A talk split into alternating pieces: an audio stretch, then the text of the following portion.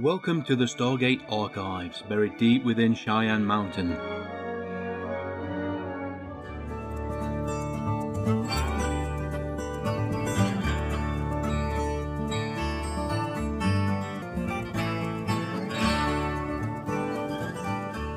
Welcome back to the Stargate Archives. Just me again as I jump back into Legend, starring Richard Dean Anderson.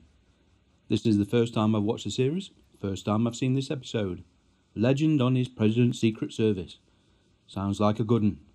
This episode first aired May the 2nd, 1995, directed by Michael Vejar and written by Robert Wilcox. And we'll jump straight in. And here we go. Close up of Ernest, or Nicodemus, depending upon the circumstances, proclaiming the exploits of Robert, General Robert E. Lee. We're in Sweetwater, Texas, and it looks like, oh yes, definitely, he's got himself in a bit of bother. He's being, well, he's not being lynched because they're doing it wrong. They've got him tied upside down in a tree, and it seems that, well, his last novel or his latest novel, at least, was Ernest Nicodemus was uh, a Union cavalry officer, and he's in, like I said, Sweetwater, Texas, full of uh, men who fought for the Confederacy. Oh yes, tar and feather time. Gonna take lots of sweet talking to get him out of this, I think. He tries to explain the fact that the book is fiction. He made it up. and one of the guys points out, well, the war wasn't forced. The war actually happened. And kind of trips Nicodemus up a bit there. But I swear, I've never worn the uniform. That's my head on another man's body. That's it. No man's gonna insult my intelligence this way. There's no really explained logic to these folk. He's not going to win this argument. Yep, it looks like Nicodemus is in for it until. All right, boys. Horse hooves and the voice of a young woman, Abigail Steele, played by Leigh Lale, with a sawn off shotgun, no less. And she knows how to use it. Threatens the guys, and uh, they kind of run away. And, well, hands up, who isn't surprised that Nicodemus gets himself saved by a beautiful young woman? She gets off her horse to untie Nicodemus. He points out it's Ernest, writer of books. And she's laying on the southern charm. The accent has risen up a couple of notches. She's a fan. So, uh, Ernest isn't too happy about his publisher organising this southern book tour. Not long after the Civil War, things are a little bit touchy still. But never mind. Is Ernest saved or is he falling into the hands of a mad fan? We'll find out. And here we get the plot of the episode. Abigail is a bit worried that her father may do harm to the president as he has his southern tour. Ernest points out he's on the same publisher. Either way, she's not letting Ernest down. She's got a captive audience, so he sits down on a tree branch and begins to tell him his life story as the credits roll.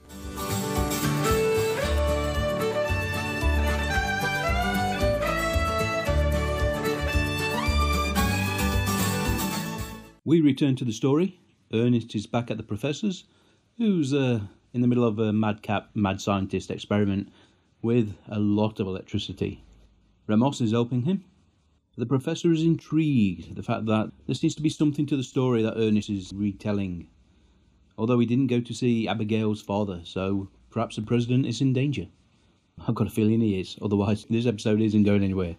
And then we get one of the greatest references in television Nobody wants to read a book about the melodrama of a, a young southern woman who has family problems and the burning of Atlanta. No, nobody would want to see that movie at all, would they? the professor is encouraging Ernest to contact the president. After all, does know about a threat on his life. If you hear something like that, you can't really ignore it. Meanwhile, a bolt of lightning shoots across the uh, laboratory. Ball lightning, the very first time humanity has artificially created this phenomenon. As the professor says, totally useless. it could change the world or not. But he's still going to experiment like the model professor he is. Meanwhile, like a small child, he sends Ernest off with Ramos to go to the telegraph office and contact the president. Night time and the saloon. Ernest is just leaving, counting a bit of cash. He meets a young woman, a woman of negotiable affection, Henrietta. He lays on the charm a little. Mild negotiations take place. She's in room five, he's in room seven. Job done. And then two federal marshals or Secret Service appear and will want to talk to Ernest. Oh, well, never mind. His date with Henrietta's going to have to wait. Which is a shame, really, because she may not be discreet, but she can keep a secret.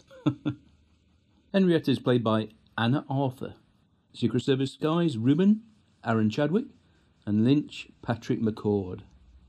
And off they go to Ernest's hotel room. Can't recall if this is the same hotel room that he was in the last episode. I assume it was. The two agents ask Ernest a lot of questions. Already you're getting a little bit suspicious. In fact, the very fact that they know Abigail Steele's father. In some circles, he's considered a bit of a hero. Uh, that's not exactly how you would expect Secret Service agents who are tasked with protecting uh, the President of the uh, Union at the moment. So, uh, yeah, I think Ernest had better watch out for himself. These two guys are a bit dodgy. But Ernest isn't thinking about any of that. Henrietta's waiting. He gets a great big moustache comb out, does his little tash, does his eyebrows, and oh look, Abigail comes through the window. uh, he lives a complicated life. Unsurprisingly, Abigail confesses that the two men work for her father. After she told him she had revealed his intentions to Nicodemus Legend, he got a bit upset, sent them guys to decide if they had to kill him or not. Typically, Ernest is distraught. he always seems to be end up in, in a mess that's not his doing. Anyway, they leave the room. Who should he run into but Henrietta, who is a little upset, more so than you'd think, but I suppose she's lost a few hours' pay. and it's up to Ernest to actually convince Abigail that Henrietta is a masseuse of a very, very, very unique Eastern massage methodology. Yes, the nerve endings in his in his feet. Yes, his feet. uh, fantastic. As they leave the building, they are accosted by the two guys and Daddy. Abigail's father is here himself. Ethan Steele, played by Ken Jenkins. And in the dark, I couldn't recognise the face, but I knew the voice. Scrubs. The two men go to the saloon. Whiskey and Nicodemus, Ernest, has his usual, which is basically tea but with whiskey in it. I like the fact that they're actually carrying on this little masquerade that Nicodemus has to play.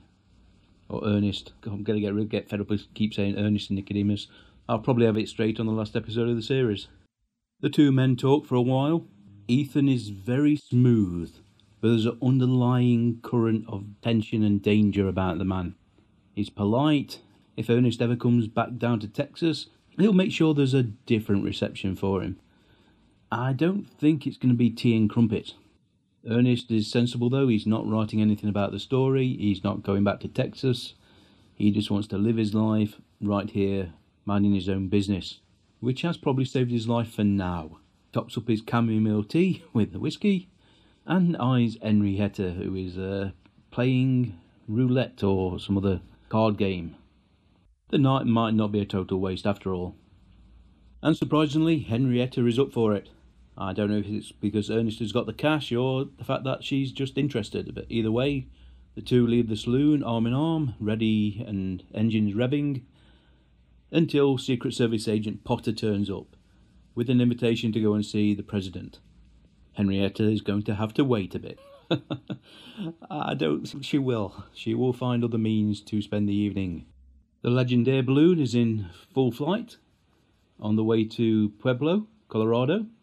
They have a very interesting discussion about the merits of air power in the military, as well as the, mm, shall we say, the the bribing of officials to get government notice.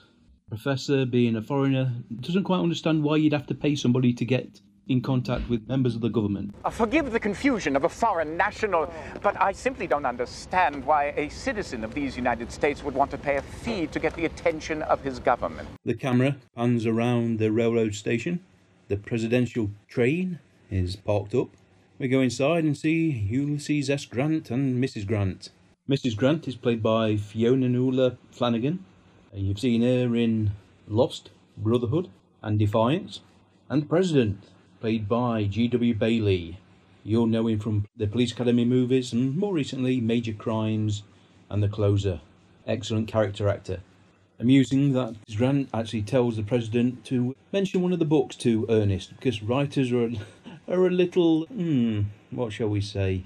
They like recognition. They like to be known that somebody's reading their work. She then drops the president in it when she herself actually names his latest book and then asks the president which is his favourite. Oh, well, never mind. Fortunately for Ernest, though, after the wife has departed, the president offers him a drink, even though he's been told not to, not to keep drinking by the wife. And they have a chat about the colonel. Far more dangerous individual than we are led to believe. The president's known him from the academy days. In fact, they both had a thing for the wife. The president won out in that case. Could this be something more personal than uh, just revenge for the loss of the war? Interesting. And then the bomb drops. The president asks Ernest to go to Texas to meet up with the colonel and dig around for a bit more information. Ernest, of course, points out that he is not a Nicodemus legend, and the president seems a little, little upset about this thanks Ernest for his warning, and departs the train. Potter then approaches Ernest, points out that everybody involved in the assassination of Lincoln were hanged, and Ernest has been in cahoots with the colonel. So, yeah, Ernest is going to Texas. Was there any doubt? I've got to say, nice bit of camera work. He had the close up of Potter, very sharply lit, very little emotion on the face, and in the background, more out of focus, Ernest, panicking, the look on his face. Right, that night, the balloon. Let's see which way they will fly. My guess is south. As the balloon approaches the homestead, the professor gets out his latest gadget, night vision telescope. As he points out, Ernest actually wrote about this sort of technology in his last book, and so the professor invented it. Simply a matter of finding the right elements that are sensitive to infrared energy. Simple. Ernest, of course, is having a quick look, uh, spots somebody in the uh, upper window. Oh, look, it's Abigail, and she's undressing. Yeah, we'll have a, we'll have none of that now. how will Ernest get down? I'll tell you how. Harpoon into the house and slide down, straight through the bedroom windows of Abigail straight onto Abigail, who collapses onto the floor in her undies. One hell of an entrance. Abigail, of course, not too flustered. She is a woman that's going to be very difficult to shock. well, well, what do you know? I really didn't know much about uh, women's underwear from this era of uh, history, but it looks like she has some sort of bustle on her backside to smooth everything over, to give her that rear shape. It's actually bizarre sorry, slight diversion there, but it, it just seemed a strange sort of undergarment. And of course, there's a knock at the door. Daddy's inquiring about the well being of his daughter after he heard a big thump. And of all the excuses she could come up with, she was moving the bed. oh dear, Ernest hiding behind the door in shock when she came up with that excuse. You've got to say that Richard Dean Anderson is the man to make the most of visual inflections, double takes, all sorts of little things that add character to a character. Ernest needs some help, so he signals the professor, who gets winched down and they coordinate their, well, not assault, but infiltration of the bunkhouse where a secret meeting is taking place. The professor gets another of his gadgets out, basically going to amplify the sound waves coming from the building. Ernest puts on the headphones. Of course, the only problem is the electricity. That could be dangerous. Yep, a bolt of lightning strikes the apparatus huge noise is generated. The windows of the bomb blow out. The side of the bomb is blown out. And the bad guys come rushing out, guns drawn, and capture the three of them, including Abigail. Great plan, but didn't quite go as planned. Now, if the Colonel has any sense, he will execute these two guys straight away and bury their bodies. I'm pretty sure he has enough control of, well, more saying he hasn't got any control of his daughter Abigail, has he really? Otherwise, she wouldn't have gone running off to spill the beans. My guess is he will probably tie him up and maybe use them as patsies. Oh, now there's a twist. The Colonel says he's not going to kill the President, not going to kill anybody. He just wants to take him on a tour and show him that his policies are not working, that the decisions he's made during his eight years in term has been detrimental to the rebuilding of the South. Basically, selling the people out to the corporations. Again, not a lot changes. Of course, the Colonel may be, be doing this with a good intent, but there are a lot of people around him who may not. Meanwhile, Ernest, the professor, and Ab- Abigail are indeed locked up under guard until the following day when this plan or whatever it ends up being is uh, carried through. Meanwhile, Ramos, still in the balloon, still using the image enhancers, sees everybody running off. No doubt he'll be coming to the rescue any minute. Not a bad, not a bad life as a lab assistant. Daring deeds, midnight rescues. Pretty good for the resume.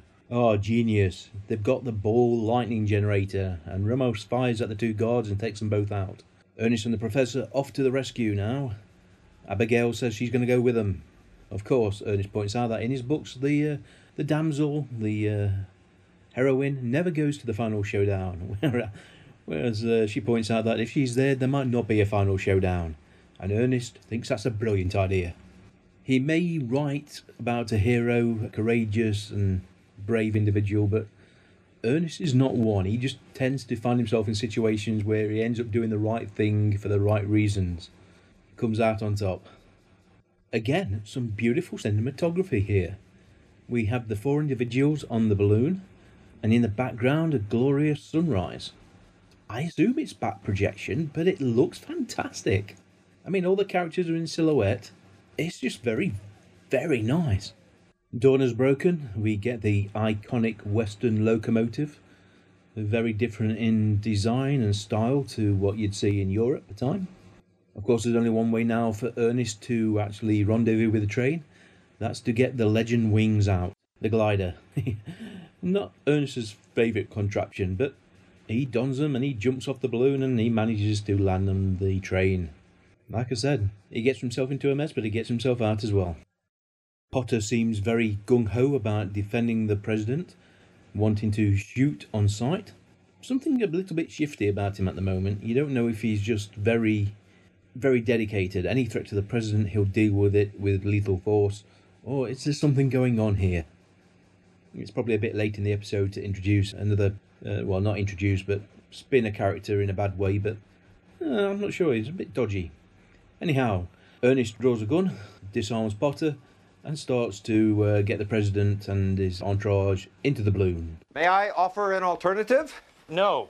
I insist. where hopefully they'll be safe. Or not. oh, you've got to love it.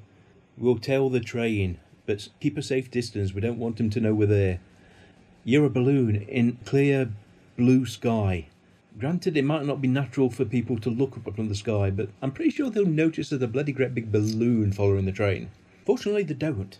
So when the train is pulled over and they uh, board, the colonel is a bit disappointed to find only Abigail and Ernest on board. Good morning, Mr. President. I'm afraid you're going to miss your speaking engagement in El Paso. and at gunpoint they take him to the president.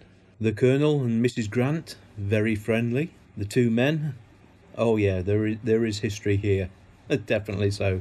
Remove your lips from my wife's hand. Classic. Sir, you will remove your lips from my wife's hand. I believe the lady offered her hand. The lady would never offer her hand to a man without honor. And yet she offered her hand in marriage to you, did she not? Damn you, Steele. As they square up against each other, mm, this could get nasty pretty quick. And they're proposing a duel within a minute of meeting each other. Idiots. And this is the time when Ernest butts in. They didn't bring him together for this sort of thing. Talk, gentlemen, talk. The two men are put in their place both by Abigail and Mrs. Grant. Ernest points out that the whole idea was for the president to see the South, so why not take up that invitation? Just not at gunpoint. Mrs. Grant orders Potter to make arrangements, and as the president says, he always listens to his wife, who is very wise. And the colonel actually says, yep, he totally understands that. Potter, see to it. Mr. President, just do as she says, Potter. On your way, son. On your way. I learned a long time ago, Catledge, to take my wife's point of view very seriously. That is one thing we could always agree on. And maybe both these gentlemen from either side of the war, if they can agree on things, then perhaps other people in the nation can actually get together and really start rebuilding the country. They give thanks to Ernest. They point out that even though Ernest said he was not a diplomat, he was not in, not in bed with intrigue, he seems to have done a pretty good job sorting this out with no blood loss. Probably some bruises and scrapes from the barn exploding, of course, but that's a different thing. Nice music cue, the, legend balloon starts to take off, and we get some good, witty dialogue between the Professor and Ernest to wrap up the episode. Kidnapping the president, brilliant. You see, Legend's voice is right there inside you. The only voice I hear says, I want a drink. No, must be the other fellow, Pratt talking. Ignore him. I can't. He's thirsty. Once again, I enjoyed that episode. Legend on his president's secret service.